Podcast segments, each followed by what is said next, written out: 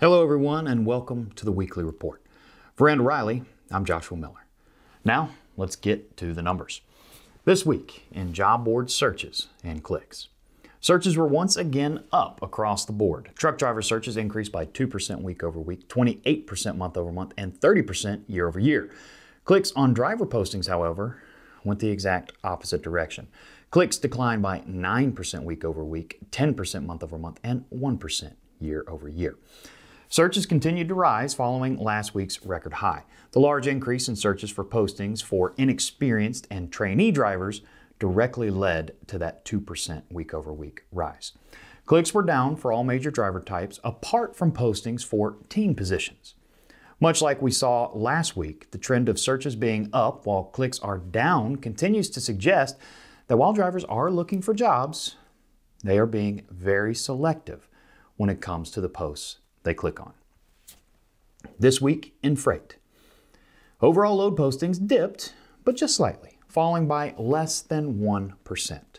Dry van load postings rose by 4% week over week, while refrigerated climbed by 8% and flatbed fell by 6% week over week.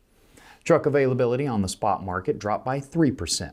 Availability for dry van was down by 1%, while refrigerated truck availability fell by 5%. But flatbed remained unchanged.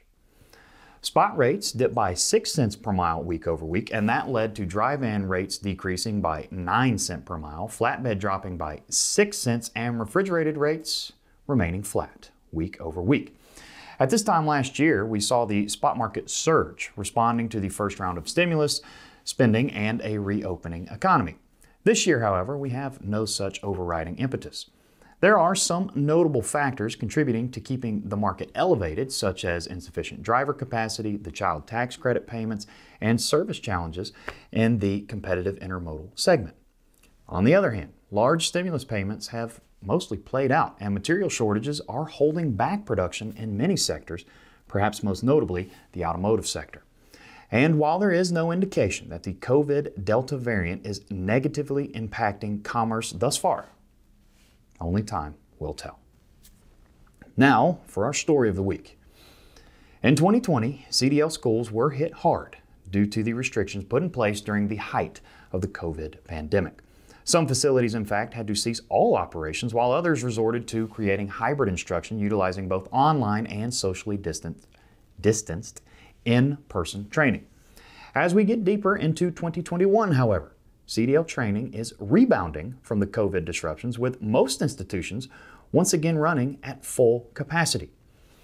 Now, a little note here before I get into the nitty gritty of the numbers, it is worth noting that the data we're about to discuss was collected in July of this year. Since that time, we have seen some COVID spikes due to the Delta variant, but more recent data is not yet available. That being said, here's the latest available data that we have in regard to CDL training. In 2021, a monthly average of 50,000 CDLs have been issued.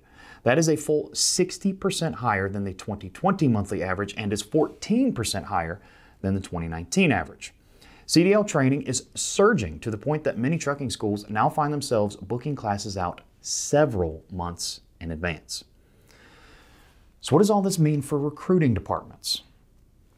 Well, it means that more drivers will soon have three to six months' experience depending on when they completed their CDL training.